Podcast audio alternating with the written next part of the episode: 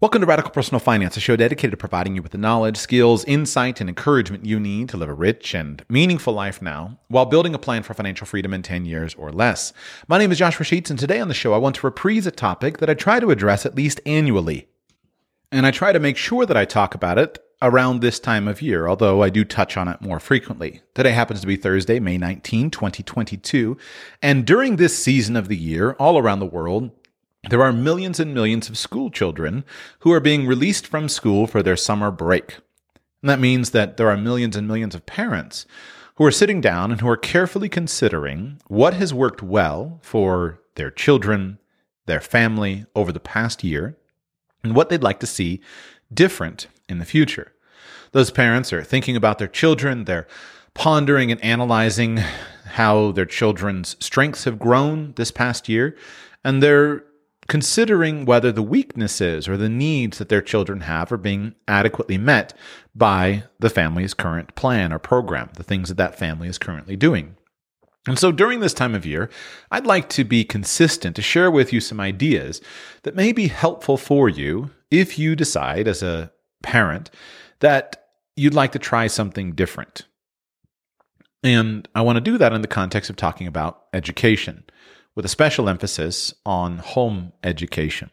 Now, I do that in the context of a personal finance podcast rather than on a separate platform because at its core, finances spends a lot of time dealing with children's needs and education. Virtually all parents have a significant portion of their income absorbed by the costs of their children. This is a normal factor of being a parent. And a major component of those costs involves education. Being a financial planner myself for many years, I've had many hundreds and hundreds of conversations about how do we save for our children's college education. I've had many conversations about can we afford to withdraw our child from the local government school and enroll him in a local private school? I've had many conversations. Can we afford to have one parent stop earning an income so that that parent can homeschool the children? And I've been somewhat loud in my critiques of the industrialized government school system. And I want to be faithful, though, to not simply be one who provides a critique, but rather one who provides ideas. And I know that this is of interest to you because you ask me about it all the time. And so on today's show, I want to share with you some ideas that I think are actionable and that may be helpful to you if you are looking for an alternative to what you have done recently. It thrills my heart to see that perhaps, oh, I would say, one of, if not perhaps the greatest outcome that we've seen from the tragedy of the global COVID pandemic has been a massive decrease in the enrollment of children into the local government school system. New York Times article from May 17, headline With plunging enrollment, a seismic hit to public schools. The pandemic has supercharged the decline in the nation's public school system in ways that experts say will not easily be reversed. You can go and read the article if you care, but I consider this one of the most positive trends. To see parents withdrawing their children from the government school system and finding alternatives is undoubtedly one of the most important and most productive trends of our lifetime. Now, not all of these parents are going to home education, many are. After all, we've seen that millions and millions of parents were thrust into home education, although a really crappy form of it, doing having their children enrolled in some horrible virtual school uh, online. But we've seen overall that that's opened the doors to many people.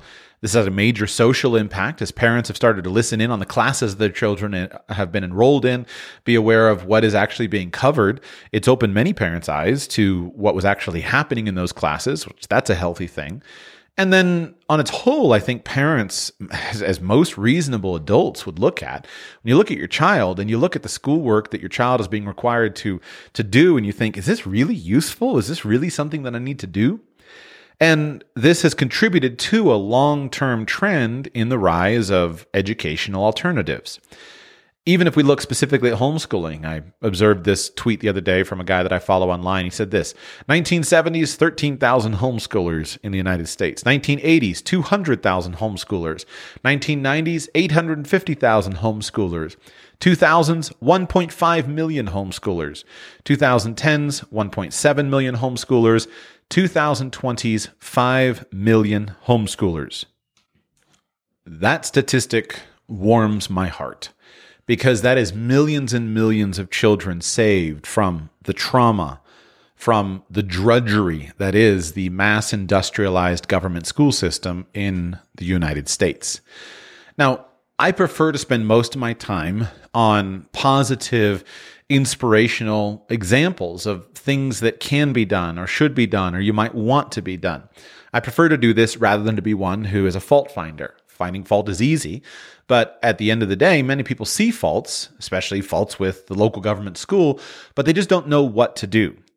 However, in order for me to share with you some ideas about what you can do, it's important that I make a careful critique. Why am I such a critic of the government school system? I could use days and days to answer that. There are many hours of audio in the Annals of Radical Personal Finance with some of that audio, much of that audio being dedicated to critiques. But for today's show, I want to keep my critique simple and use it as a framework to provide an alternative. Here is my critique. In the industrialized government school system, the quality of education is low. The environment is toxic. The control that you as a parent have over the influences of your children is nil. And the personalization of education that your child can have is almost non existent. I repeat, overall, a good framework for my critique of the industrialized government school system is this the quality of education is horrifically low. The environment is toxic. The control you have over the influences of your children is nil, or virtually nil.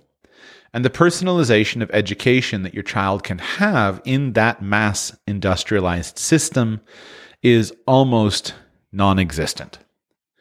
Put simply, the results suck. And any honest observer, whether on a uh, an individualized basis, meeting graduating students, or on a broad scale review of the data, will generally come to that conclusion. There are some positive inspirational stories. It warms your heart to see a child who had no chance in life and who was given opportunity to succeed and grasped that opportunity and succeeded. It's nice to meet a motivated young man or woman who's graduating from high school and is going places. But at its core, it's very difficult to find that the cause of that positive story was the local government school. If the local government school is the cause, generally it's not the system itself. Rather, it's some stellar human beings who are working in that system a wonderful man or a wonderful woman who is seeking to have an impact and change something for the better. But the system itself is fighting against you. Now, a couple of comments so we know where we're going. Why do I say the quality of education is low? At its core, in most local government schools, there is no unifying theory of education. Rather, what you have is a hodgepodge of classes put together and those classes necessarily have to cater to the lowest common denominator in the class. You have poorly paid teachers, some of whom are good, many of whom are mediocre. You have very little accountability for those teachers. You have very few inspirational teachers among them. The materials that those teachers are generally using are dated, they're often not world class. They're not written to appeal to the highest performers, but rather to be just barely manageable for the lowest performers. And because there's no unifying theory of education, there's no overall coherent system of thought that's being taught, then the student doesn't really see the point. And the students quite rightly recognize I'm never going to use this. This doesn't matter. Why do I have to do this? The educational results measured by standardized test scores, global standards, etc., in the United States are awful. Next, the environment is toxic. Why is the environment toxic? On the most recent Friday Q&A show, I discussed this in depth, but at its core, the environment in most schools is not conducive to learning. Why? Well, first, in many schools, you don't have a culture of excellence. You don't have a culture of studiousness. This is expressed in terms of the difficulty that a teacher has to maintain order in a classroom. Your video feed can work just as well as mine to see legion of videos of students showing how raucous and, and unruly the classes can be in many schools. More importantly, this, the idea of taking students all with the same age and putting them in an artificial environment just often leads to all of the wrong sorts of peer pressure. Again, I critiqued this in depth on the most recent Friday Q&A show, but at its core, I guess I would just simply give one story. If you were a good student in school, as I was, as my wife was, you know that if you're a good student, that excellence is not rewarded by your peers. One of the most shocking thing to me in my own personal uh, educational journey i was homeschooled from kindergarten through seventh grade with the exception of third grade where i was enrolled in a local government school. Then in seventh grade through 12th grade i attended a local private christian school. One of the things that was quite shocking to me about attending that local school was how in seventh grade i learned very quickly that excellence was not rewarded by general applause I learned very quickly that if I did well on an exam, if I got 100 on a test, I needed to hide that score.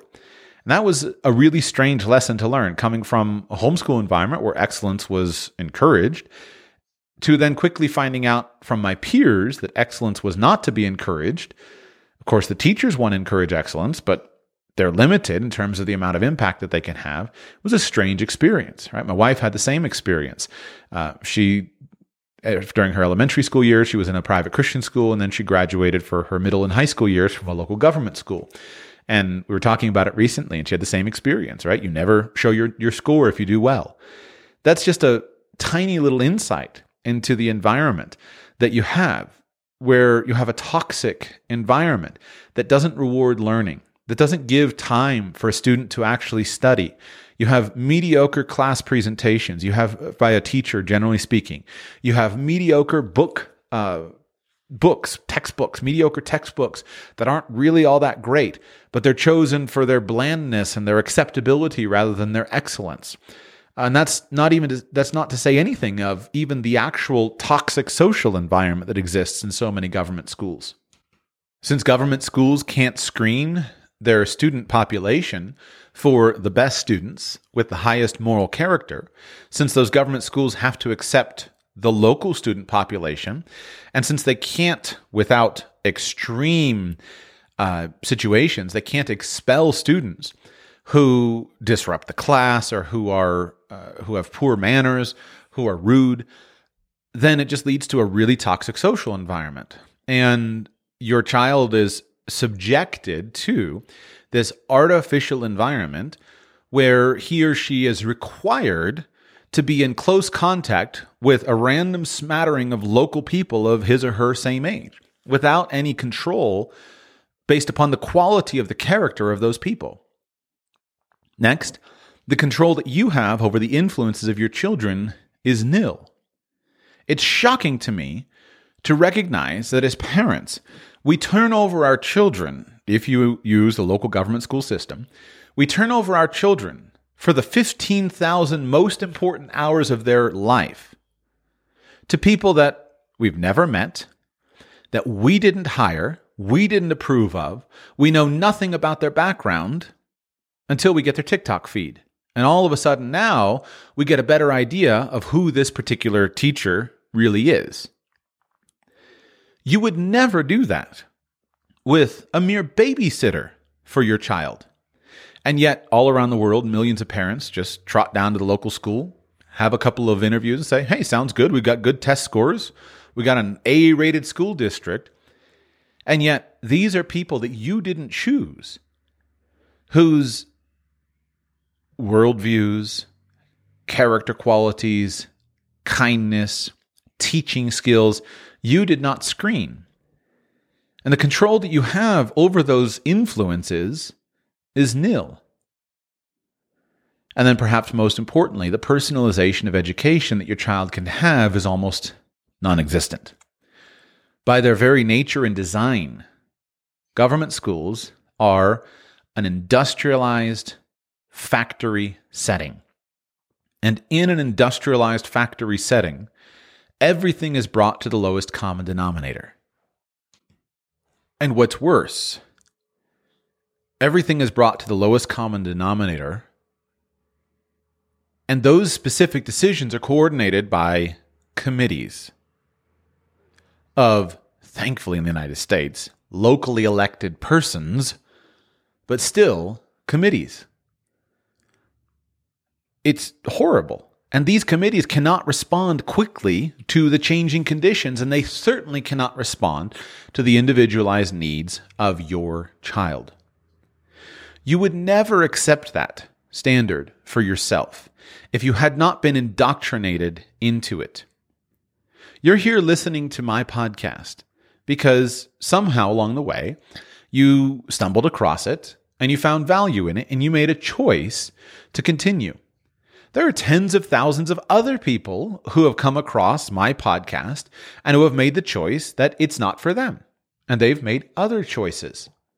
As an adult, you are accustomed to making sure that when you go and commit your time to educational environments where you're going to seek an education, you choose the very highest quality for your education. As an adult, you are accustomed to the idea and, and you actually practice that, this that when you're exposed to a toxic environment, you quickly withdraw yourself at a minimum, if not bust that door wide open and expose it for the evil that it is. But you, at the very least, withdraw yourself. As an adult, you are accustomed to the concept of control and choosing the influences that you surround yourself with. And as an adult, you are accustomed to the idea that you get to personalize your education based upon the things that are important to you. Principle number one treat your children like persons individual, unique persons, image bearers of God who are worthy of respect. They're not cattle to be stuck into a system that doesn't isn't good for them. They're people. They deserve respect. Your children may have fewer choices that they can make. You may force your children to do things that are good for them. But you'll do that very, very sparingly and very carefully.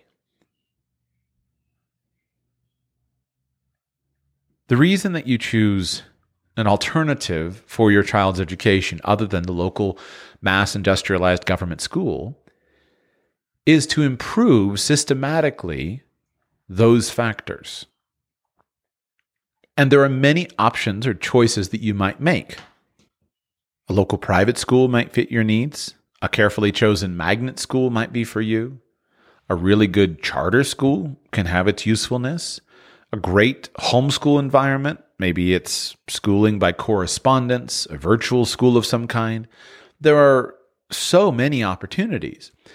But what you're seeking to do is to improve those factors. You want to improve the quality of education. You want to move your children from a toxic environment to a genuinely positive, growth affirming environment.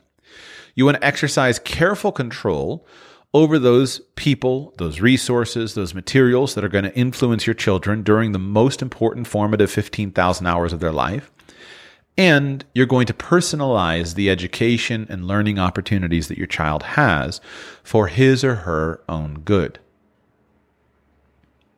I genuinely believe that almost any situation is better than the local government school.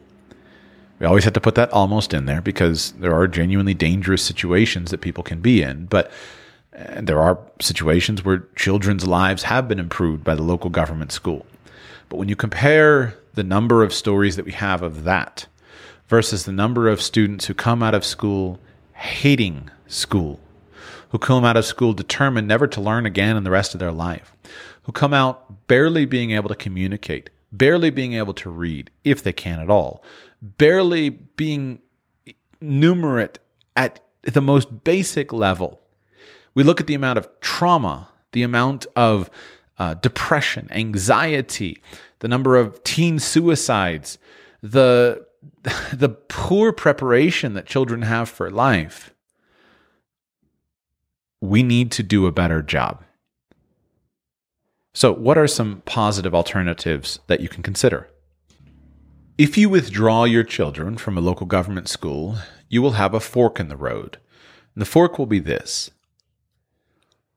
you will either choose a system where the primary coordination of your child's education is done by some external person or external uh, system, or where you as a parent will be the primary coordinator of your child's education. Notice my carefulness with words. Clearly, if you are uh, delegating the coordination of your child's education to an external person or institution, that means that you are enrolling your children in some form of a school. It just may not be the local government school. Here, there are many good options, and there are many good reasons to choose this option. This may look like a local brick and mortar private school may look very traditional, just happens to be a local brick and mortar private school, or a local Christian school, or a local um, Catholic or Jewish or Muslim school of some kind, right? There are many varieties of religious schooling. Or this may look like some other hybrid model. There are many good virtual schools that you could use to facilitate this. Uh, there are many countries around the world, many states who have put virtually all of their government school programs online and they allow their children, the, the children enrolled in those schools, to use the teaching facilities of the government school system, but to not be sitting physically in the class. And these can be useful opportunities, right? I'm from Florida. Florida has Florida Virtual School. There are other, right? I've talked to Australians all around. Australia has a great program like this where you can say, hey, I'm going to keep my child in this system, but we're just going to use this while we're traveling around the world in our sailboat. And there you can improve some of the opportunities. In that system, I might still argue that perhaps the curriculum is not world class in many cases, but at least you have a healthier environment. At least you have more control over the influences of your child. At least you can personalize your child's education with what your child is learning on the sailboat or whatever other decisions you make as a parent. So there are many good options where you choose to delegate your authority over your children's education to an external school or an external coordinator of some kind. I am convinced that this will grow massively in the years to come. All of the wool has fallen from our eyes through the COVID pandemic. We now understand that if my child can sit at home and use a laptop and learn from the teachers in the local school district, then why can't my child sit at home and use a laptop and learn from the world's best teachers, no matter what school district they happen to be from? And these options, where you delegate the coordination of your child's educational environment to an external person or an external institution can solve some unique problems that you can't solve in other circumstances. Clearly, this may be useful to solve the need for supervision of, of children. There are many parents who maintain jobs. They don't feel that they can um, provide a place for their child to be. There's not a friend or a neighbor or a grandparent who's offering to supervise the child. And so they need someone to provide childcare. That's a very valid reason to seek out one of these options. There are times in which the burden of a parent being the one who is coordinating the education may simply be too high. Right? A family can have intense needs Maybe they're going through a difficult time for some reason. The family is in, in, in difficulties. Maybe there's great stresses happening and they need the stability of outsourcing and delegating the coordination of their child's education to another person. You can also find, due to the division of labor, that if you delegate your child's education to an external uh, person or institution, then you can get a genuinely higher quality environment in some cases. Uh, there are people who are really good at what they do. There are teachers who are world class. And those teachers may be a very important resource for your children to access. And so, at its core, the division of labor is a really important thing to tap into.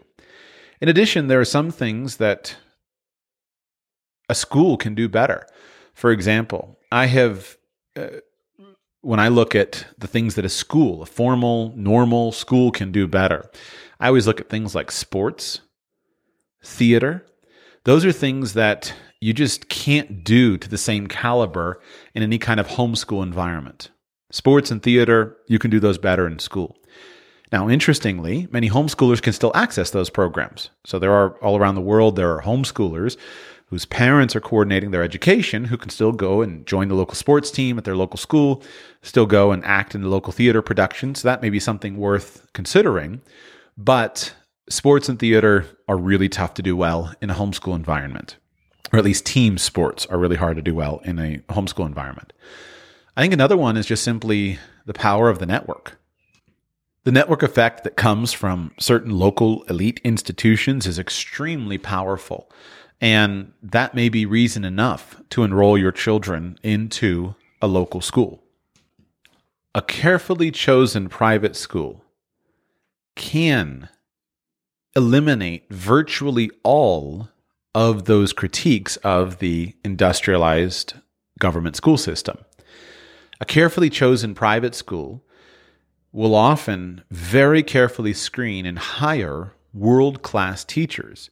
And those world class teachers have greater freedom to make sure that the educational outcome of their class environment is higher. So you can get a higher quality education. Because private schools can carefully discriminate against the students that they don't want in the school for really any reason desired. They can discriminate based upon test scores, intelligence. They can discriminate again based upon the background of the family.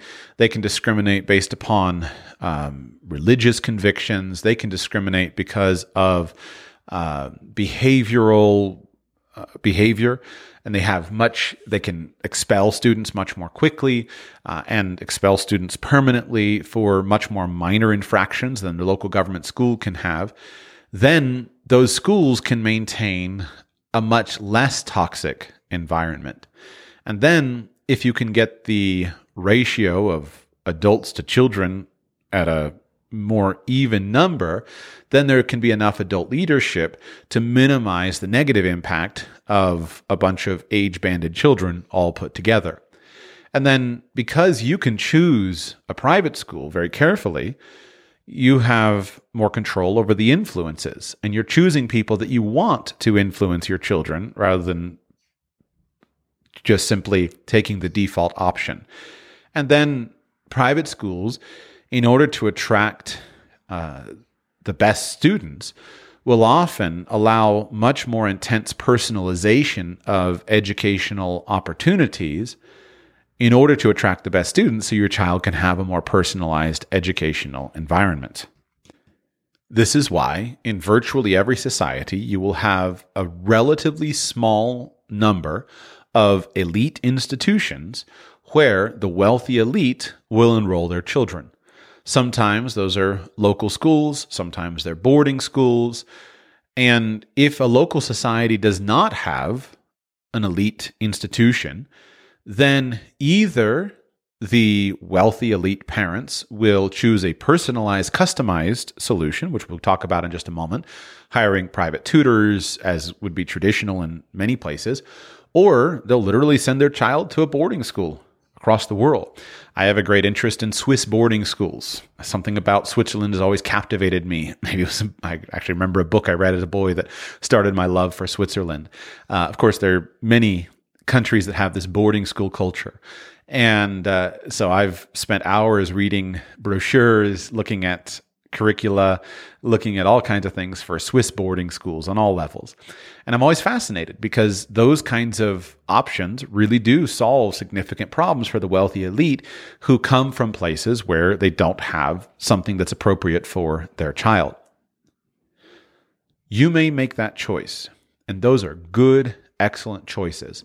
And I'm excited to see that all around the world, there are new models that are being designed and implemented with the availability, and I think this is going to be the future and a very strong future. Homeschooling in the traditional model, meaning an intense family oriented education where students uh, study at home, where mom is the teacher, where it's very kind of isolated. That really, I don't, I don't know any homeschoolers who do that. Uh, virtually all homeschoolers that I know, and I know a lot of them, at the very least, have a significant local homeschool community.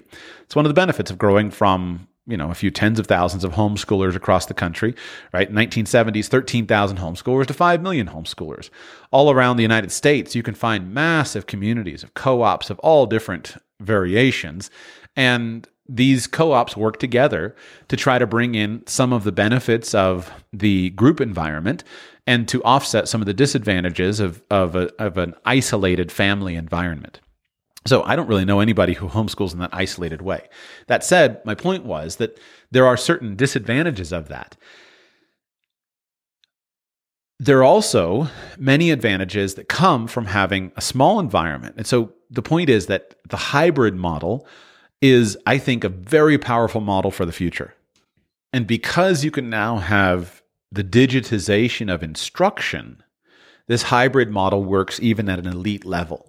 And so you'll have in the future, I think, more and more local schools where they have a, small school facility. They have uh, very careful, good grounds. They have very carefully chosen student bodies, but those small local schools can provide an elite education because they don't have to hire physically in the traditional way all of the world's best teachers. So I think that the educational model of the future will be this hybrid approach. Now let's pivot to the second leg. The first leg, remember, was you're going to delegate your parental authority over the education of your children to another person or to another institution, to an outside institution that you've chosen carefully. Or option B is you can choose to maintain that authority and maintain that coordination. I think this is a choice that more parents should make. So, what I want to spend the remainder of my time talking about is how you can feel more confident making this choice. Because the reason more parents don't do this, in my opinion, or one reason, is simply they don't feel confident that they can. They haven't spent any time learning about it, thinking about it, considering it. And I'd like to help you break that paradigm and change it. First, as a parent, especially since I know that you're listening to my program, and my program is massively populated in a very disproportionate manner by wealthy, successful, effective people, highly educated, wealthy, successful people. First, I want to promise you that you do know.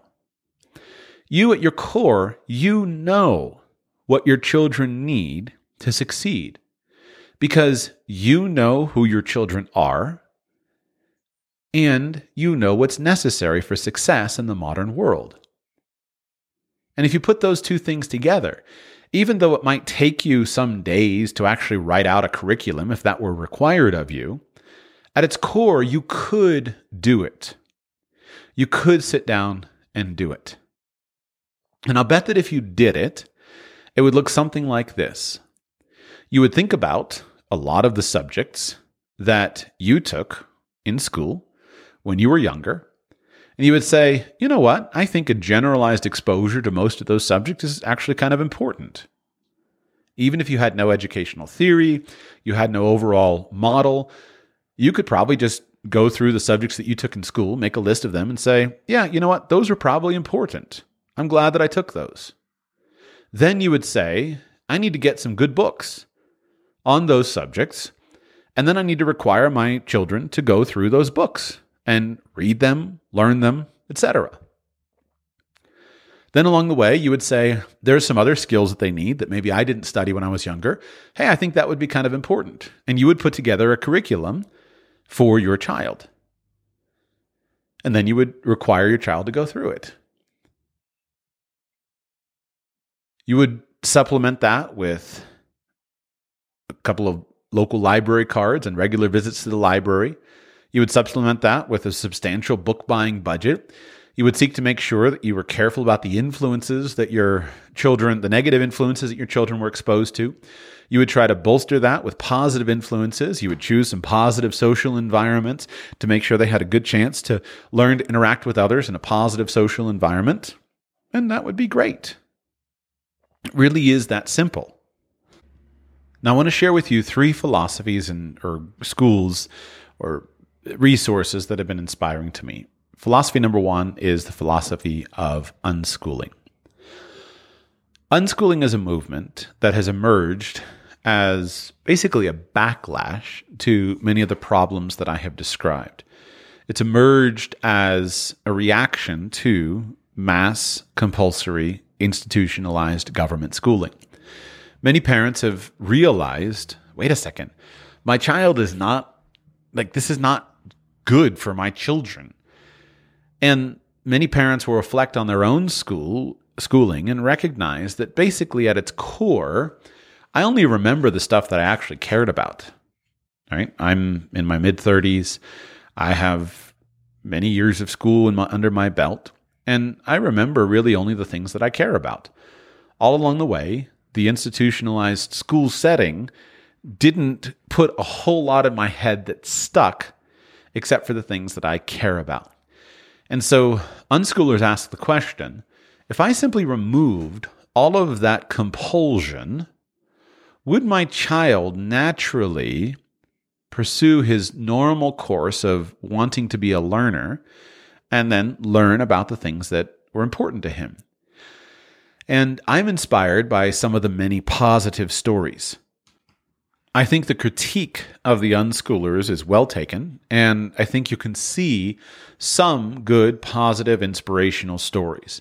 And there are many serious people who take the topic seriously and who write about and talk about how to do unschooling very well. At its core, a lot of people think, well, unschoolers just don't do anything. But there are many unschoolers who go beyond that and say, listen, don't think that we just don't do anything. We simply have a different approach to uh, two things, right? We, we, we surround our children with an environment of resources available, inspirational things where they'll want to learn, and then they just follow their natural human inclination to want to learn. And to me, I find this inspiring because I genuinely do believe that humans are wired for learning. Learning is a reward in and of itself. Learning is genuinely fun. And yet, I think it's the school system that often beats that love of learning out of us.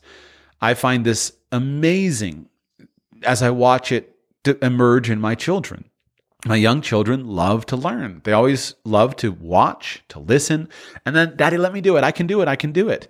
And the more children I have, the younger that goes. Uh, my youngest has because his yeah siblings that are closer to him. My youngest is just much more intense about that, and so I think that people love to learn, and I think that that's a natural thing that occurs throughout life.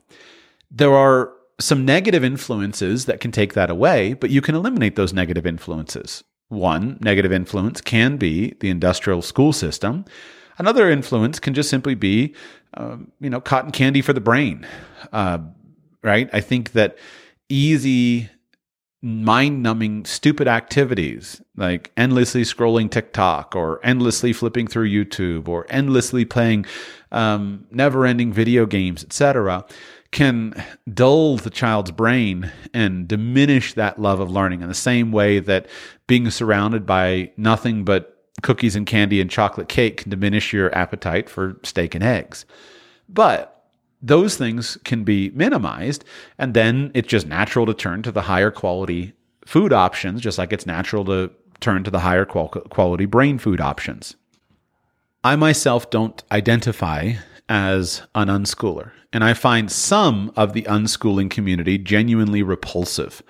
Uh, I'm a member of this Facebook group called Radical Unschooling, and it's it's unschooling on steroids, it's radical unschooling. And I originally joined it because I was attracted to the name, naturally, having myself had the domain of radical home education for some time. Uh, I was attracted to the name and I thought, let me check this out. I find a lot of it utterly repulsive because I think that there are many parents who have taken the high quality output of some unschooling leaders and they have turned it into a, a destructive system. So I don't identify as homeschool as an unschooler, but I find inspiration in some of their approaches and ideas. What I think unschoolers get particularly right is the idea that learning happens best when it happens out of the desire of the student and when it happens in a pleasurable manner. I think that's a really powerful concept, which leads me to what has been most inspirational for me, which is concept number two, which is the Charlotte Mason philosophy. Let me give you a brief bit of background and then suggest a couple of specific resources. Charlotte Mason was an English schoolteacher who lived during the 19th century. She became a schoolteacher and she wound up having a very long career organizing schools in England, a broad network of schools, both traditional school classrooms as well as providing curriculum uh, options for some homeschool environments. Charlotte Mason was very keen to produce the best quality education for the masses that she could. And she had long experience and she thought and experimented and wrote with providing a really high quality education she developed a number of very important concepts that I think are worth paying attention to. She was a peer of some other excellent leaders, right? She was a peer of Maria Montessori, uh, and then there are several other schooling traditions that are uh, were also peers of her. But I have always found her particularly inspirational, primarily because of her broad approach to education and of the concepts that she wanted to use. What I love is one of her core tenets was to provide for the child a delectable feast, a delectable feast of ideas, set before the child a delectable buffet of ideas, and then allow the child to pick and choose from that buffet in appropriate quantities and qualities. Charlotte Mason wrote dozens of books, but she wrote six large volumes on education. I find very little disagreement with anything that she had to say.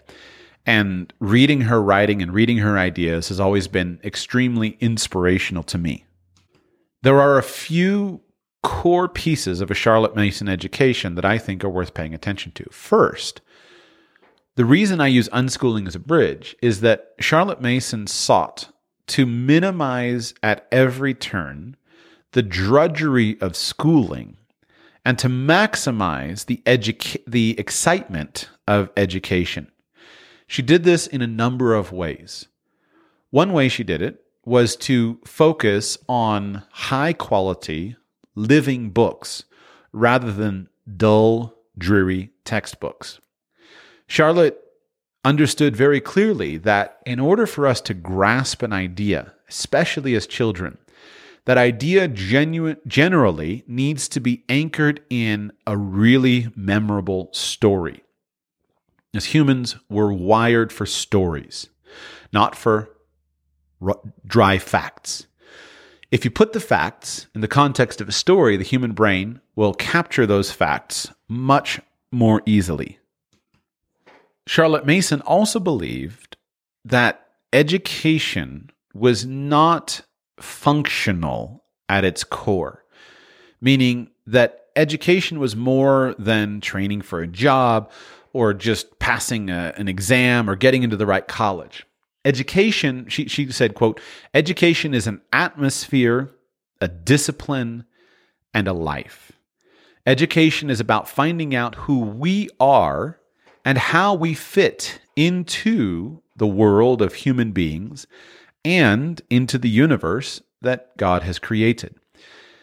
Throughout history, there has been this tension between those who see and saw schooling or education as primarily functional and those who saw schooling or education as part of the development of the person.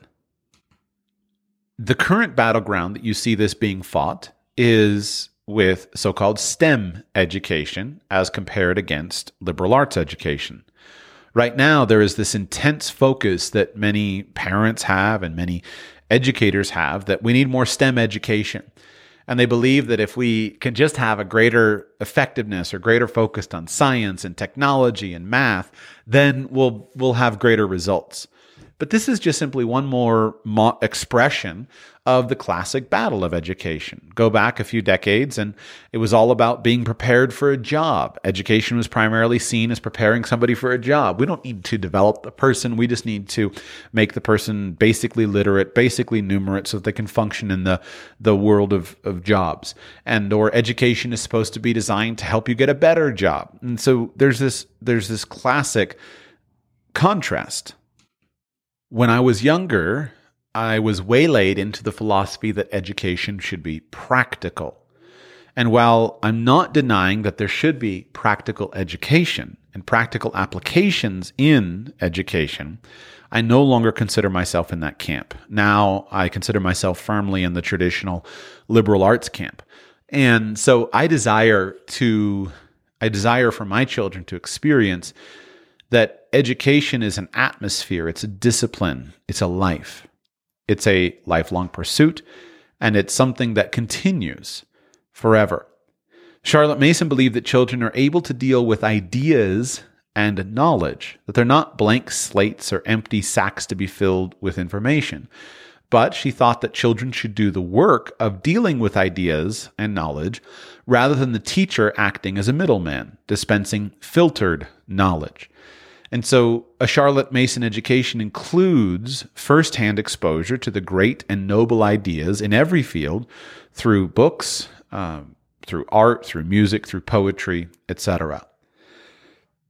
There are many other practical applications of a Charlotte Mason education, but I find her ideas and ideals and models extremely inspirational. There's a wide degree of what's the word? Like you can customize however you like and i think you should. As a parent you might find other things that have inspired you and adjust. But if you're looking for a really high quality system of thought to apply to home education i think that the ideas and philosophy of charlotte mason have a lot of merit. The bridge from unschooling to charlotte mason as i said is that you focus on making education a delectable feast, not dreary drudgery, right? And so you do that in a Charlotte Mason education in a variety of ways. But I see a Charlotte Mason education as bringing all the good of unschooling, but diminishing the negatives of unschooling. If you are looking for resources on a Charlotte Mason education, the web is full of them. All you need to search is Charlotte Mason education. If you put that into a web browser, uh, into a search engine, you'll find a number of great resources. For example, um, Sonya Shafer at Simply Charlotte Mason has excellent materials. Her website is very useful. She sells a number of very useful products. Her YouTube uh, podcasts are really excellent. There are a number of good podcasts. The resource that my family uses is called Ambleside Online. You can find it at amblesideonline.org. Again, Ambleside, spelled like it sounds, A M B L E S I D E, amblesideonline.org. Amblesideonline.org is a curriculum that has been created over the last two decades by a network of Charlotte Mason uh, inspired moms and homeschoolers. And they created this curriculum and they have posted it available free for anybody who is interested in following it. It is a complete curriculum that lays out for you a complete 12 year uh, schooling plan. Uh, with 36 week plans, lesson plans, etc., on a weekly basis. And it gives you a complete and comprehensive curriculum that you can choose to follow if you would like.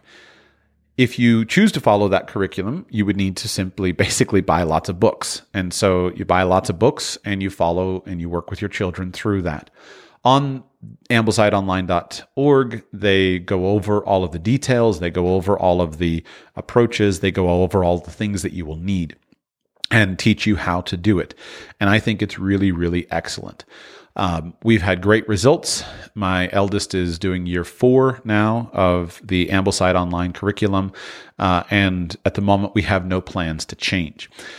This approach is very flexible because you can add or take away. So I've added a good number of things to it.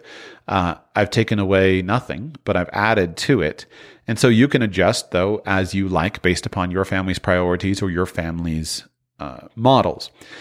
What I find inspirational about this approach is that you can get significantly better results.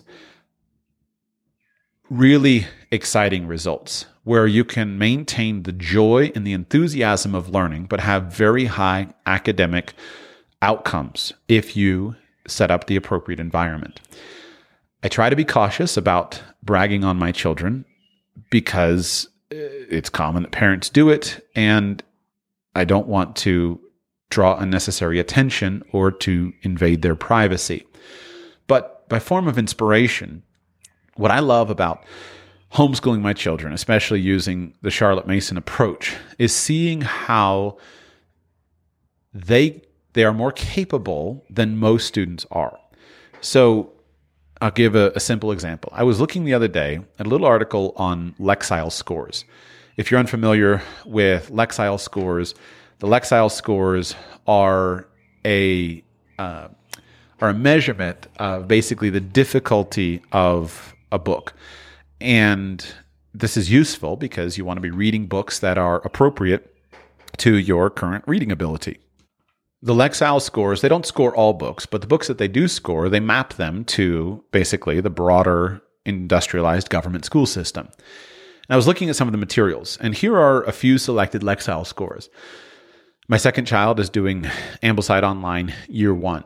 In the beginning of year one, here are some of the books that uh, that we cover with this year one student who is now six. We use the Lang Blue Fairy book, which has a Lexile score of 1180. That's a ninth grade classification. Kipling's Just So Stories, Lexile score of 1060, which is sixth to seventh grade. Holling, C. Holling's book, Paddle to the Sea, is our geography book. That's a fifth grade 840 Lexile score.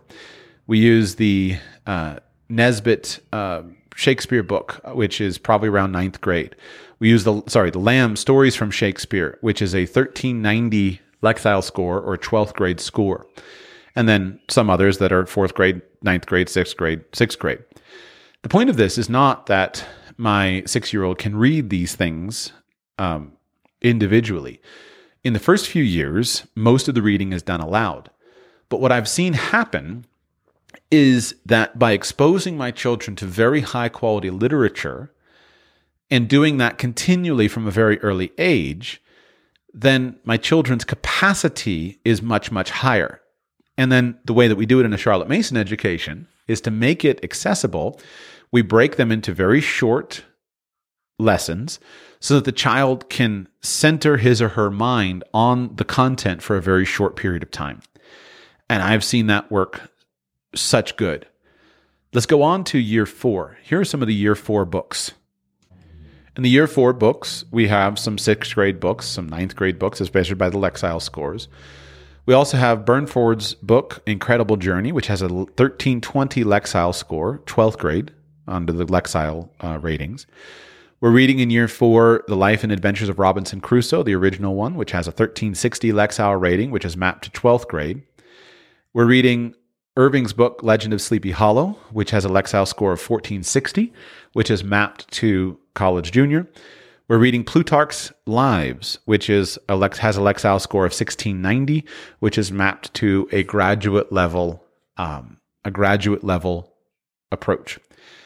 I'm watching my eight year old just this morning. I'm reading Plutarch with him and watching him sort of kind of understand it. Now, again, that's not to say that my eight year old has the capacity of a graduate level college student. He doesn't. He doesn't have the capacity to maintain it for long periods of time.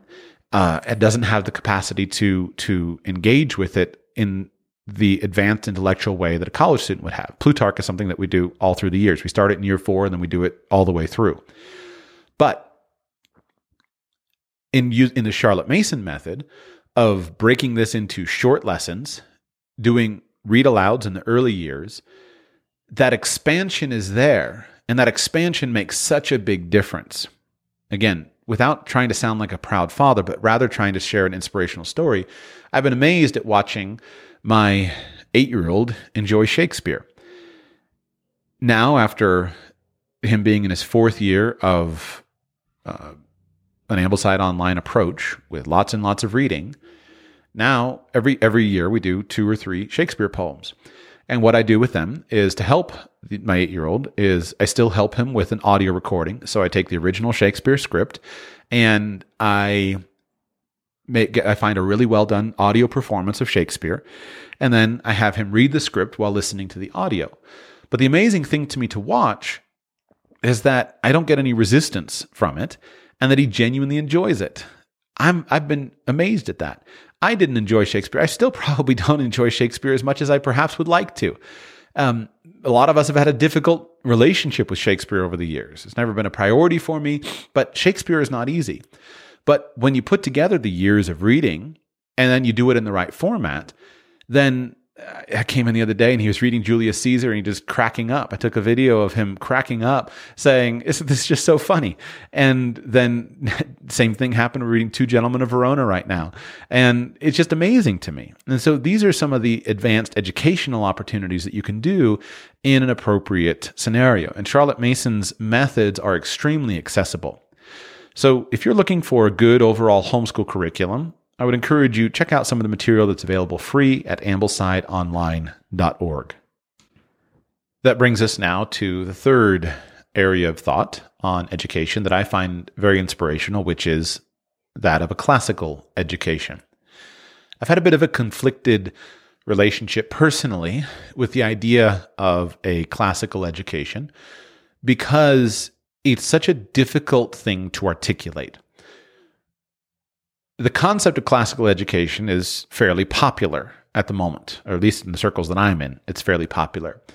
But when I try to dig into what people actually mean by a classical education, I've often found a lot of the answers that people have for what they mean by we're doing a classical education to be really lacking commonly when you ask people about a classical education, they'll say, well, right, we do the trivium, which is the classic grammar, logic, rhetoric. But usual uh, approach to the trivium, um, you have the trivium and the quadrivium of classical education. But often when people refer to that, they immediately cite Dorothy Sayers' essay, Lost Tools of Learning, which I've read the audio version to you years ago in the Annals of Radical Personal Finance, if that's of interest to you. But my concern with that is, though, while I appreciate Sayers' contribution to the subject, I don't find a whole lot of evidence for her assertions. Her assertion, basically, that the classic concept of a classical education is actually um, to take grammar, logic, and rhetoric on an age banded approach. First few years, we study grammar, then logic, then rhetoric. I've also had a difficult concept with the veneration of Greek and Roman societies. Being a Christian, uh, it's a little hard for Christians. We have to swallow a little bit, given that the Romans executed a whole bunch of our forebears. And there was a very difficult relationship between Christians and Romans for a very long time. Now, eventually, Christianity won, but I find myself pretty suspicious of the society that created the thinking system of the, the system of thought that allowed for the broad scale persecution and execution and annihilation of so many Christians. Now, history is full of those things. That's not a big thing, but it's a difficult thing to go about. In addition to that, Greek and Roman societies have a whole lot of things that I think were just really bad, right? They were slave states. They were massive statist people who didn't care that much for freedom, but yet they also made many positive contributions. And so I don't appreciate the veneration of Greek and Roman society whole scale, while I do think that we should study and learn from those societies that birthed the Western tradition that we are all a part of. I also have found it difficult to understand how to integrate that the study of ancient languages. A classical education, I have a hard time accepting the idea that someone has a classical education if that person is not fluently regularly reading in Latin and Greek. At its core, that's what a classical education encompasses. And yet, I look around at the world of classical education as it's talked about in the modern day, and I see very modest emphasis on Latin and Greek. And that emphasis is often just doesn't make sense. So, over the years, though, I have grown to appreciate it much more. And what finally resolved this for me was I read a book written by, I forget the author's name, but it was a Charlotte Mason acolyte. She was talking about the integration between a Charlotte Mason education and a classical education. And what she wrote really helped me because at its core, Charlotte Mason was not anti classical education. But what she observed was that classical education has always been, and perhaps will always be, for an elite few. Classical education is for the elite few who have the time and the resources to invest into the world's best teachers and tutors to require the students to go through the classics on a very deep level. But that that was probably never going to be of interest and appropriate to the masses. Charlotte Mason, however, was looking at the utilitarian approach that was so common in her day and saying we need to give the masses more. And so, put crudely, a Charlotte Mason education is a classical education for the masses. Charlotte Mason was in, in favor of reading in Latin, but in her day, in the 19th century, she was just facing the turn where reading in Latin was no longer required to get an excellent education. If you've not studied the history of education, I would remind you that prior to the 19th century, if you wanted to be educated, you had to read and write and speak Latin and Greek because that was the language in which all of the materials were available. And so, uh, even grammar, for example, one of the things that also unlocked a key for me was when I finally understood that grammar, the use of the word grammar in the trivium, does not mean grammar the way that we use the term today. Today in 2022, when I use the English word grammar, you will generally think that I'm referring to the rules of the language. We would, in the modern day, think of the parts of speech, right? Subjects, verbs, adjectives, adverbs. We would think about how we inflect those words, how we order words to create meaningful sentences. That is not, in my current understanding, that is not what the ancient educators had in mind when they talked about grammar, especially in the trivium. Grammar has at its core the Greek word gram, which means the same, basically, it means the same as literature. There's a quote by Quintilian who says this He says, Let us assign to each calling its proper limits and let grammar, or literature, to give it its Latin name, recognize its boundaries. That's from the Institutes of Oratory. So now, when I see the word grammar, I automatically substitute literature. And that the study of grammar is not exclusively to learning how to read. I'll read another quote because Quintilian does not limit the study of grammar to merely learning how to read. He understands the word and uses it to continue to the level of reading with comprehension, which means that a wide variety of knowledge is also required for grammar. Here's the quote. Then again, grammar cannot be complete without a study of music, since it has to pronounce on questions of meter and rhythm, nor could it make the poets intelligible without a knowledge of astronomy. For to take a single, single instance, in indicating the seasons of the year, they constantly refer to the rising and setting of constellations. Again, a knowledge of philosophy is essential to grammar, not only because of the countless passages in almost every poem derived from the most intimate and subtle mysteries of natural science, but also for the sake of various Greek and Latin poets, writers who have embodied the teaching of philosophy in their verse. And I'm reading this from the book uh, that I alluded to earlier. Consider this the Char- Charlotte Mason, the classical tradition, written by Karen Glass, who's one of the uh, contributors at Ambleside Online.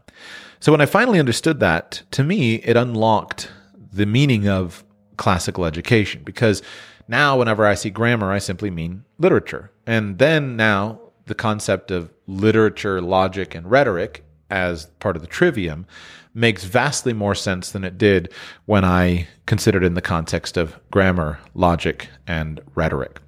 So I believe that a classical education is very much worth having and worth pursuing. I just would like there to be a higher use of the word than I see used around right now. If you would like, if it's classical education interests you, the book that I would recommend to you that has a complete curriculum outlined in it is the book from which I read the prologue in the episode immediately prior to this in the podcast feed called The Well Trained Mind by Susan Wise Bauer and Jesse Wise. The Well Trained Mind, a guide to classical education at home. And I think that this book is your best single book to start with to give you an overview of a classical education. And while I don't see many significant differences myself between Charlotte Mason and a classical education, I think that either of those curricula are really excellent. I think that The Well Trained Mind is a book that all uh, home educating parents should have on their shelf and should be referring to. Uh, and that while I'm currently more attracted to the Ambleside Online curriculum, uh, I basically draw from both and create my own hybrid system. Um, as my wife and I have talked about in the joint podcast that we released, because we do use some additional resources as well. And that's what you get to do as a parent is you get to say, where are we short right now? What would we like to add in and add those things in? But if you use some of these frameworks to build upon, then you'll have a really powerful, you'll have a really powerful starting point. I add in, just to add a little bit more,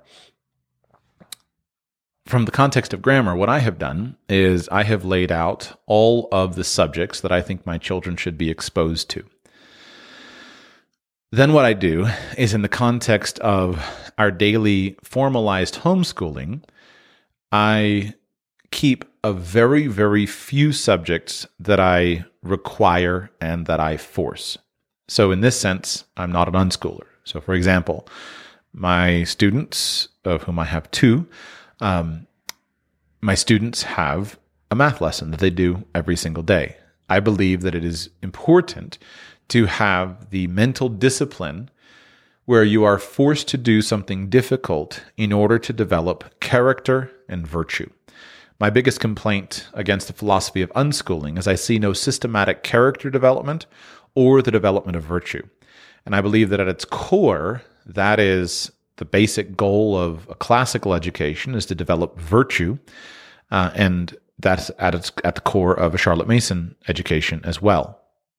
Uh, not a lot of distinct disagreement between those those camps. That's my beef with unschooling. So I require a math lesson every day, and that is the discipline. And as we do that discipline, then I believe that that math skill will, at its core, set the foundation for the very important STEM subjects that a student will access down the road.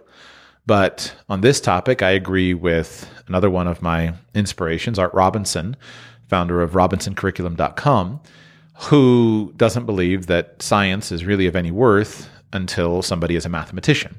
And I agree with him. I think that most education is wasted because it's done in the wrong order. The, you have very little business doing science until you have basically completed math. So, math should be the cornerstone. That's why reading, writing, and arithmetic has math as its cornerstone.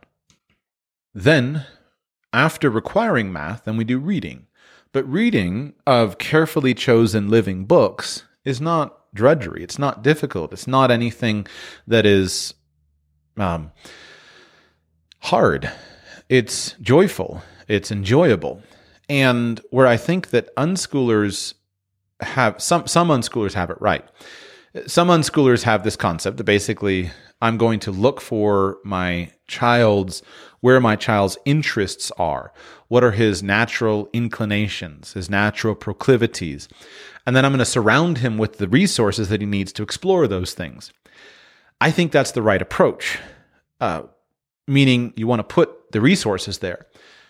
My complaint is why on earth would you think that an eight year old has any clue about what his natural inclinations or proclivities are?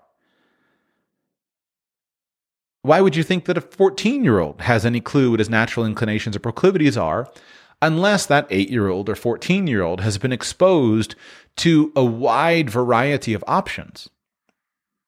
So many people have had such insulated life experience where they have no idea what their options are.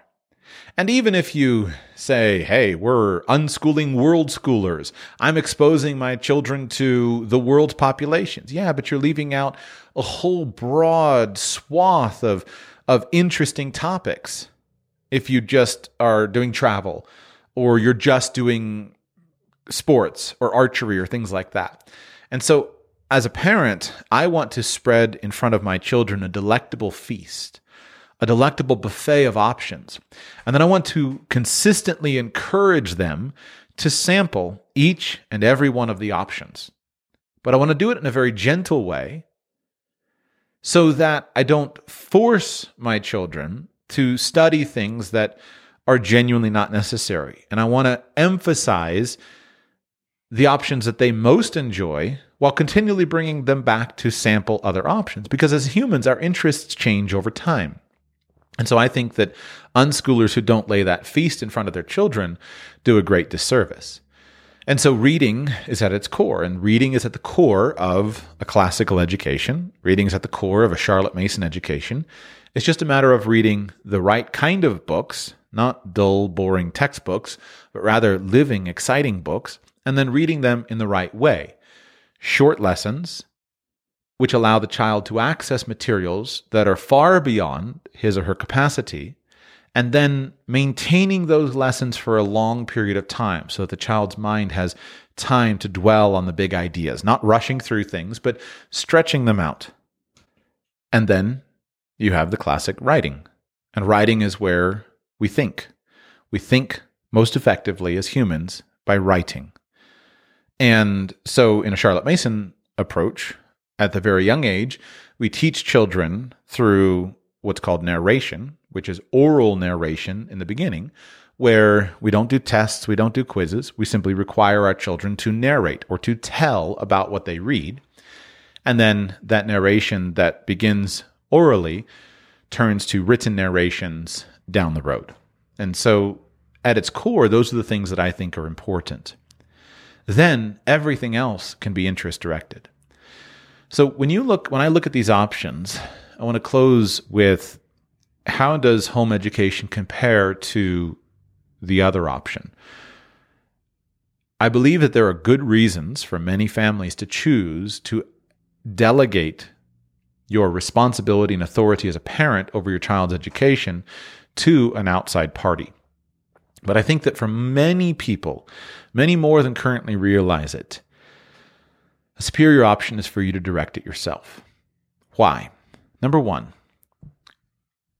you can maximize each of those critiques that I made.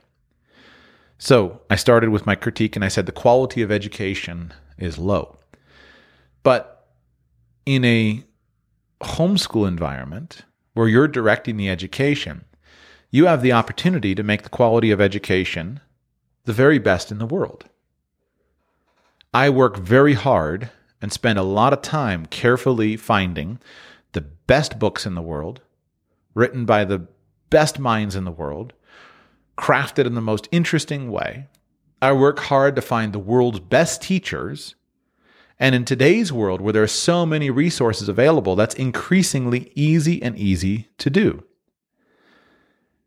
When I look at enrolling my children into a local institution, even the very best ones that are available to me, I am convinced it would be a major step down in the quality of education. That's one reason I don't do it. The environment, I critiqued mass government schools, industrialized government schools as having a toxic environment. In a home environment, you have complete and total control over the environment to make it as healthy and as productive as possible. So you have the unconditional love and affection of parents. You have positive relationships among siblings. You can completely discriminate uh, in any way that you want to create the kind of social environment around your child that you believe your child is best for your child you can discriminate to bring to keep out the influences that you don't want to be there while bringing in, in the influences that you do want to be there and then basically you can do the inverse when you decide to expose your child to influences that are uh, influences that you wouldn't ordinarily want to be around you can choose the dosage you can choose the manner you can choose how you do that the control uh, which brings me to the third point. The control you have over the influence of your children is nil. Now, the control you have over the influence of your children is maximal. And then the personalization of the education your child can have in the mass industrialized government school system is almost non existent. Now, it can be perfectly personalized. And that's really powerful over the last couple years, I don't enjoy teaching my little children to read. Um, my wife has done that, but over the last couple years, I've been so excited that my children get are getting older, and I've taken over more of the daily direction of my older children. And to me, that's so exciting because now I've had the opportunity to personalize and customize perfectly the education of each and every one of my children. And I'm it's a one to one ratio, right? When I work every day, I have my desk and my eight year old school desk is right in front of me. And so I can look over at any minute of the four hours that he works in my office in the morning and I can see what's happening. And I always can derive, although I'm not perfect, I try to aim for the perfect balance of just enough challenge to keep you uh, learning, but not enough to overwhelm you or to shut you down. And when you have that one to one relationship or that one to two or one to three or whatever your number of, of homeschooling students is, it means that you can allow your students to go at the perfect rate for that student. So, a practical application. Uh, and again, sharing this in the spirit of trying to say, here's things I'm learning, not the goal. The goal is not bragging. My eight year old student is extremely advanced in reading and in math. And so I keep pushing steadily, day by day, pushing reading and math to keep him challenged. But he's significantly behind in writing. We're doing remedial writing. And so I don't have to fit into somebody else's um, structure. I can keep his pace in each area appropriate. If he were enrolled in a class that was an English class, his reading skills would be vastly ahead of the grade standard, and his writing skills would be significantly behind the grade standard. But as an individual, it really doesn't matter because I can make sure that we're working through a basic curriculum, and the goal is get better every single day, get better every day. And then I can help him to shore up weaknesses in his overall approach. And so I keep pushing hard on reading and writing. I keep, excuse me, on reading and math to keep him going as fast as his capacities stand for. But where he's behind of standard, then I push just enough that he's getting better, and then I'm seeking to fill in the areas. So we work hard on oral narration, which he's behind in, um, but we work hard on that because those same oral narration skills are the skills that you need to be a skilled writer down the road. And then I've sped up the teaching of typing, uh, proper typing skills. And then later that will result in even audio dictation.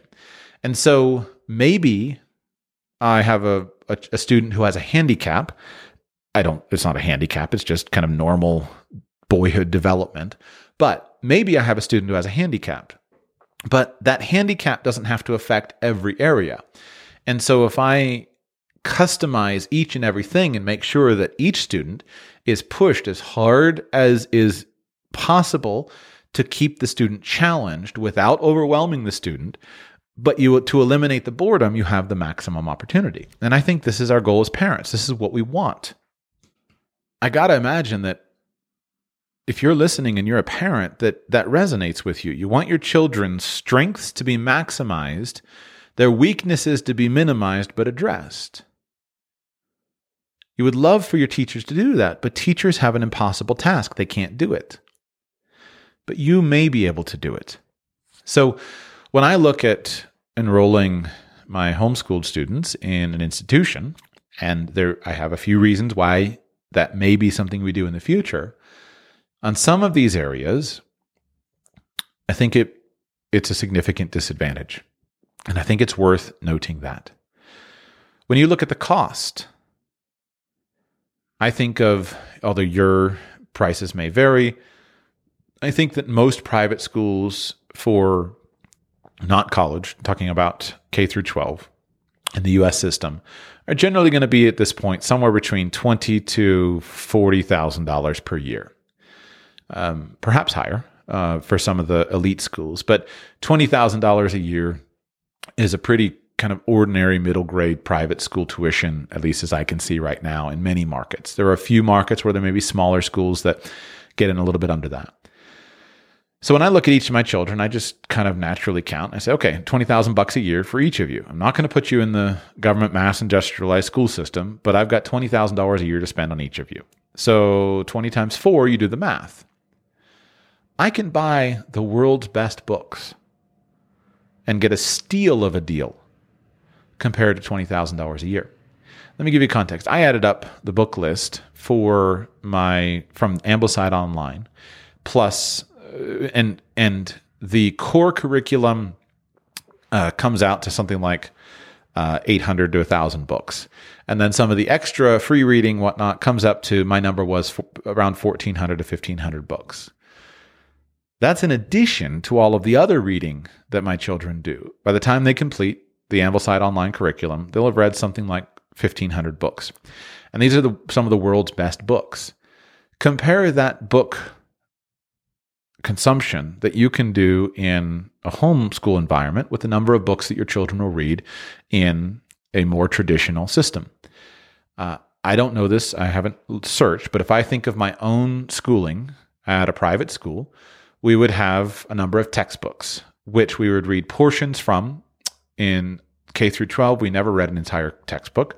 We would often, I think, barely cover even half of it. And sometimes we never even read the textbook. We just had a textbook. So textbook information is is appropriate in some circumstances, but generally doesn't activate the, the love of a child for a subject. That's the biggest problem with textbooks. If a child loves a subject and wants to have access to a good overview of the subject, then the textbooks can be helpful. But textbooks, I don't think, are capable of activating a love for a subject. They're basically a necessary evil. And then what? You your child may read 15 to 30 books a year in many systems. It's hard for me to imagine uh, you know a 10th grader in most school systems being assigned more than 30 books if that at any really in the institution. Even at the college level i've read essays by many college professors that they've had to dramatically lower the reading requirements of their students. Even though the college professors themselves are very motivated to assign the reading, but their students just can't do it. Their students lack the capacity to do it. So, my point was that I can hire the world's best teachers. I can also do it in a much more time intensive manner. One of my biggest frustrations with having attended a private Christian school for my 7th through 12th grade experience is while I appreciate certain things about that, I considered much of it a massive waste of time.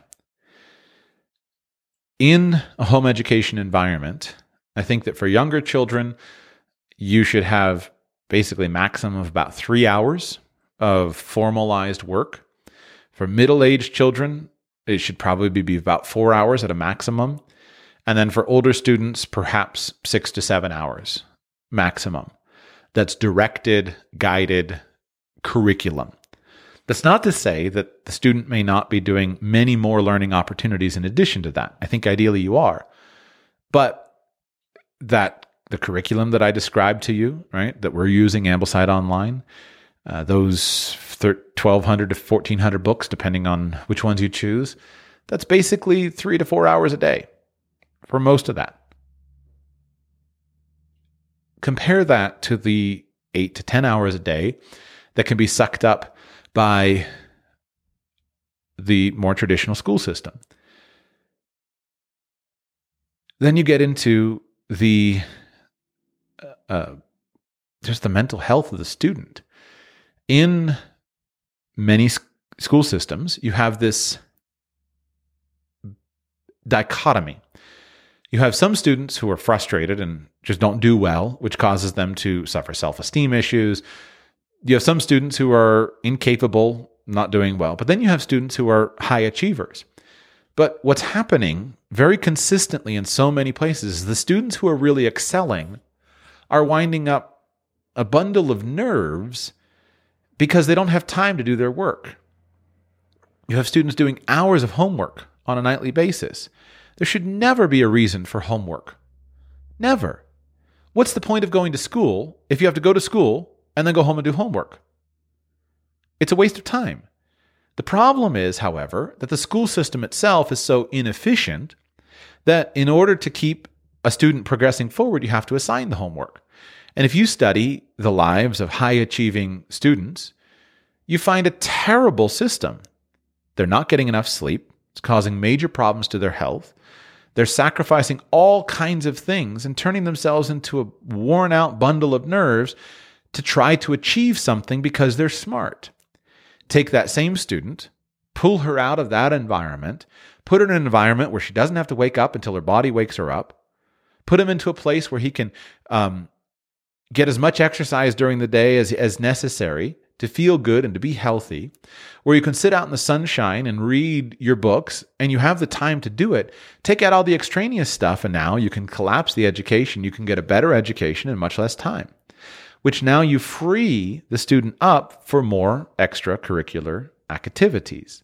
So now all of the other stuff that we want to do, business skills, entrepreneurship, sports skills, or whatever, can fit in very easily around the edge, and yet you can still have a world class education, especially even a world class liberal arts education. Now, your liberal arts don't have to compete with your utilitarian stuff. If, which bring, I could go on all day. I'll make one final point. If you are a homeschooling parent, this job genuinely once you get past the first few years, should not take much time. It should simply require a little bit of coordination. And the reason is this many people have this flawed idea that parents who homeschool their children teach their children. As a parent, we, of course, need to teach our children all kinds of things. We need to teach our children to make their beds, to wash their dishes, to wear their clothes properly. We need to teach our children to be um, good citizens, good friends. We need to teach our children to be kind, to be honest, etc. Those are the things that we teach our children as parents. But when it comes to academics, we may need to teach our children to read. That's not that tough. We may need to teach our children some basic introductory mathematics. But very quickly, We need to teach our children to teach themselves. And at its core, that's the most important function of education. We educate our children so that they can educate themselves to accomplish their goals. I have very little interest in teaching my children their academics. I don't take much time with it at all. Again, I'm the the I, I, I at this point in time I handle virtually all of the coordination of my eight year old's education. Uh, that's working better in our family right now. It doesn't take me much time because I don't do it. I just simply set up the environment and then I give my student the checklist and say, here's what you need to do. And I just make sure that he does it. That doesn't require that much time from me. This is why I've tried to point you to two excellent curricula, meaning Ambleside Online and the curriculum in Well Trained Mind. Either one of these is fine. You just make up your lesson plans, you buy the books, then you give your child the checklist, and you follow the system.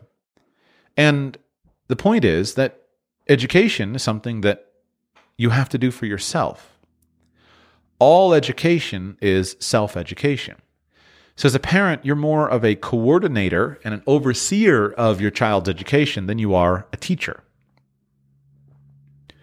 When your child needs teachers, you simply assess what's the best teacher that my child needs. In most cases, the best teacher is going to be a carefully chosen book, a well chosen book. This was one of my frustrations from the beginning through college. My best experience came in graduate school because when I did my master's degree, I did the entire thing, save two capstone classes with distance study. The way it worked, they would mail me a textbook, I would read the textbook, and I would take an exam. Pass the exam, they'd send me another textbook. They mailed me a textbook, I read the textbook, listened to the lectures, um, took the exam. They send me a textbook, tell me read these articles in addition, I go and take the exam. And then in the capstone course, then we went ahead for the in person module.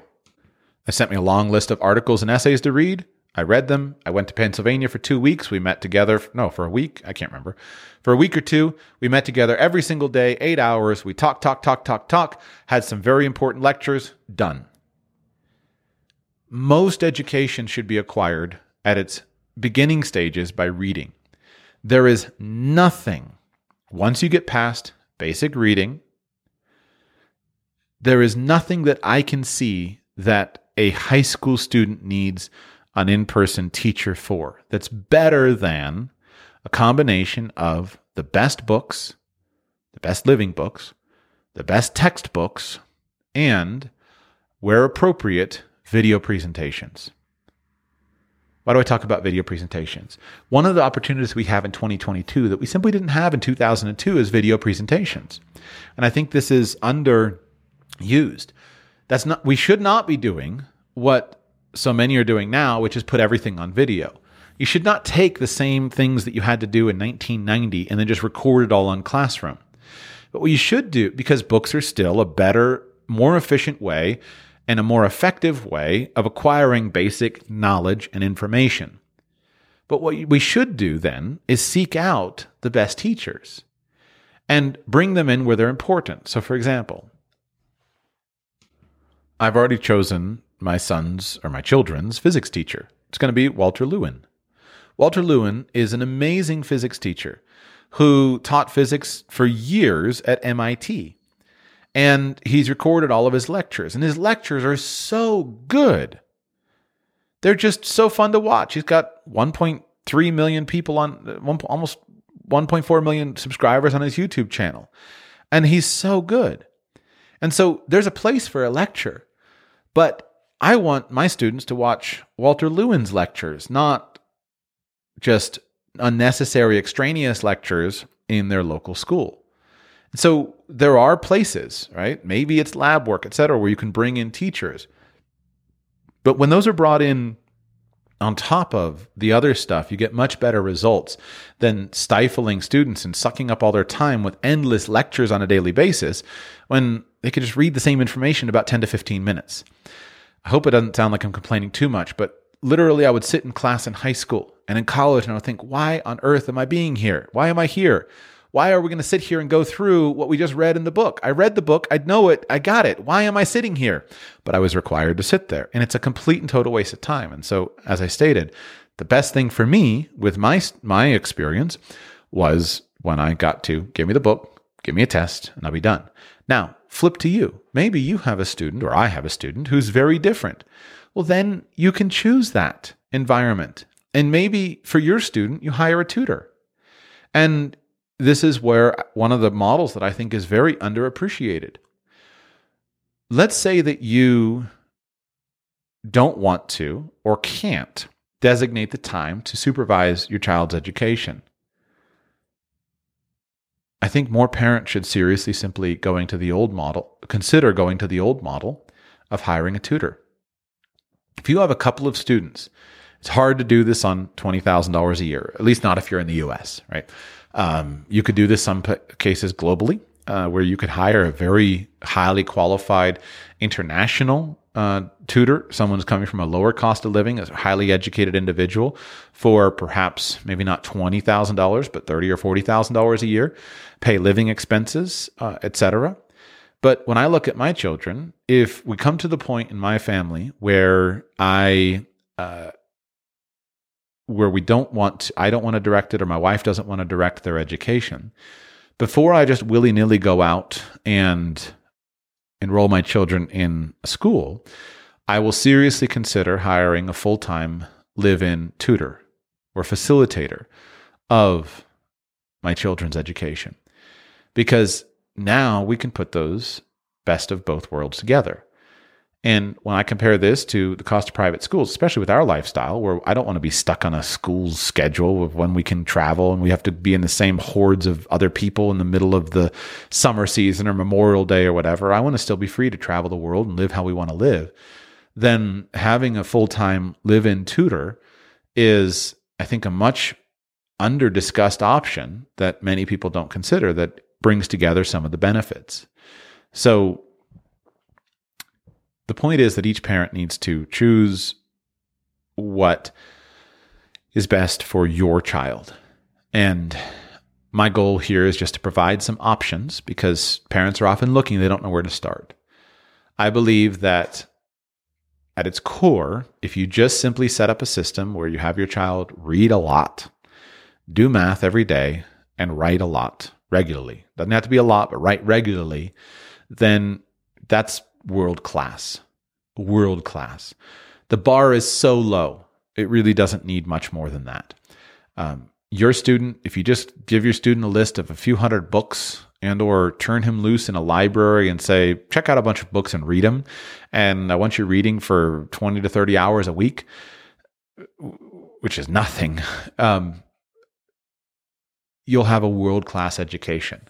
If you require your student to do some math, Go to khanacademy.com. All the math classes are there for free if you don't have a formalized curriculum that you like. Uh, everything's available. And then writing, people become good writers by reading. Writing is a skill that once you're past the basics of letter formation, writing skills do not improve unless you are reading. It's one of the things that's been known for a long time. You don't write more to write better. You read more and then you write. Reading more and reading extensively includes improves your writing. And so you could have a curriculum even where you didn't even assign writing. And I'm convinced that if a student just did enough reading and had the basic skills either of letter formation by hand or of typing, eventually writing is a natural occurrence. There's nobody out there who is a reader who isn't good at grammar and who who's an extensive reader, a significant reader, who isn't good at grammar and who isn't eventually good at writing. But there are a lot of people who aren't readers who hate their grammar class and hate their writing classes. So, my idea is simply in today's show is to give you those resources. Number one, gain from the benefits of unschoolers who really genuinely are showing us that you don't need to do all that much. You need to simply maintain good input around your student, and your student will naturally want to read. Sorry, want to learn. Gain also input and inspiration from Charlotte Mason. Uh, I love the AmblesideOnline.org uh, curriculum, free curriculum. It's all there for you. You can jump in, read about it. All the book lists are there. It's wonderful. Really have nothing bad to say about it. I also really love the classical tradition.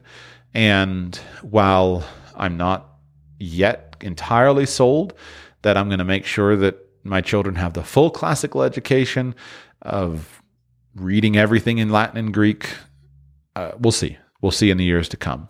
Um, but if you're looking for a really good uh, resource for the classical tradition, then just get Susan Wise Bauer's book, The Well Trained Mind, and follow her outline in that book. All of these are good options.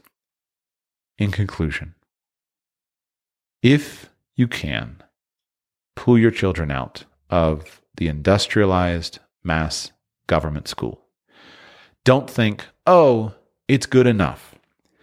These are your children that we're talking about. You need to provide the very best that you can for your children. And it's very, very hard for me to see how the best that you can for virtually anybody is going to be a local industrialized school approach. Don't buy the hogwash of, oh, it's an A rated school or it's a B rated school. All that stuff is nonsense. Don't buy that stuff. A at what? At passing tests? Or at making children love to learn? A at what? Of teaching a child how to go out and educate himself on the skills and the, the things that he's going to need to know to be successful in life? Or on, again, passing an, a test? What's the point? A rated at what? At making children be confident, effective young adults? Or at turning children into neurotic messes? A at what? You're better off saying, Grandma, can you just make sure that our children have a safe environment and just give them a library card and go and get 50 books a week? And they can read whatever they want from the library, minimize the screens and all that stuff. And your child is going to be well educated. If it was good enough for Benjamin Franklin, it's good enough for our children. If it's good enough for Booker T. Washington, it's good enough for our children. I promise you, that's why I mentioned the unschooling. But if you're unhappy with what you're, with the education that your children are getting, or if it's not the best that you can imagine for them, then take the action to make it different. And if you do it, it's cheaper to do it now in the way that I'm describing it than it is to try to make up for it in college. You're not going to make up for it in college. Get the early years right. Do the best that you can with the resources that you have based upon the constraints that you have and your individual discernment of what's best for your family. But if you get the early years really good, you set the foundation for the later years being really easy and really simple. But if you let the mass industrialized government school system mess up the early years and snuff out the spark from your children's lives, destroy their love of learning, beat them down because they're the tall nail that needs to be beaten down.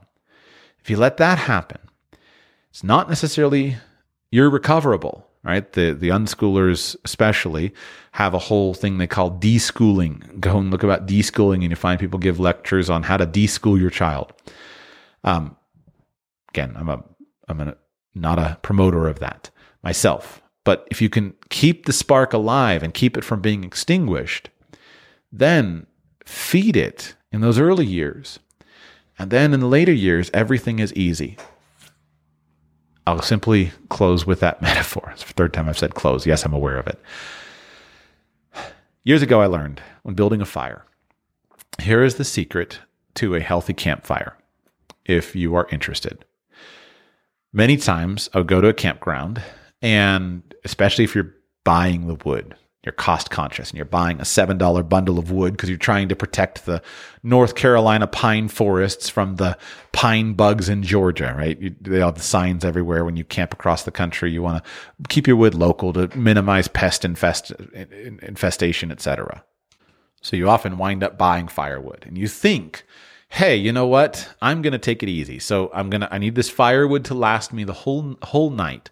And I've got two bundles of firewood and I want this to last me the whole night. So what I'm going to do is I'm going to put a little bit of firewood on the fire, a little bit. And then I'm going to uh, just nurse it along.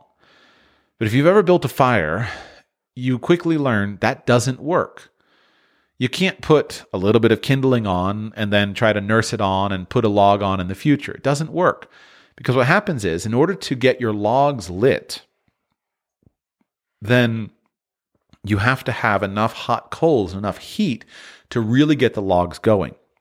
So doing it a little bit at a time in the beginning just does not work. You have to do it. So the right way to build a fire is you start with your kindling and then you put your logs on and you get your fire big, big, big in the beginning.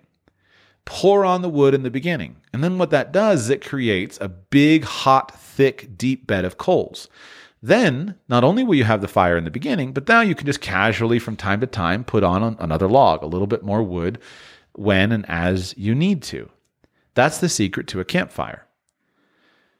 Take that metaphor over to education. If you get the early years right, then you can absorb a whole lot of stuff that's wrong down the way.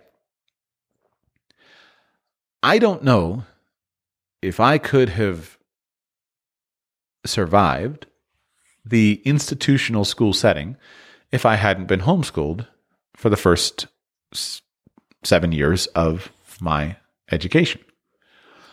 Because I made such progress at those seven years that kind of carried me through coasting for the remaining five years.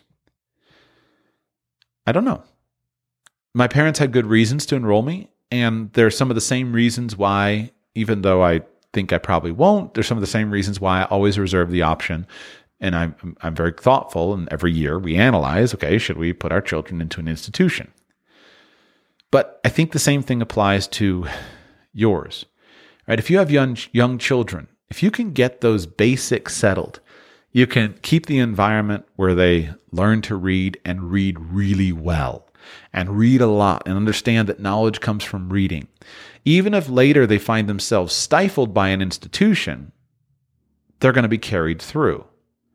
Same thing with math, right?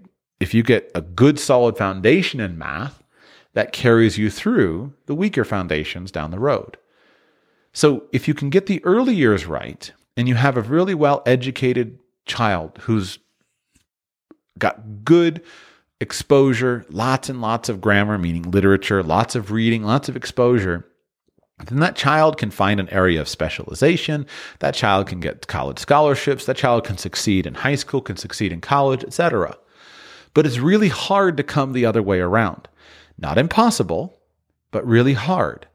If you don't get those early years really, really strong, then it just becomes kind of a constant hard process like that fire. With that, I really will close. I hope these ideas have been helpful and useful to you. I hope these resources are things that you find useful. Education your children is a big financial topic, and I hope that this has been useful to you. I wish you uh, great discernment and great wisdom as you seek to shepherd and guide the lives that are entrusted to you. And I trust you to do a good job with that. Remember, I don't know your children, sharing ideas, you figure out the appropriate application.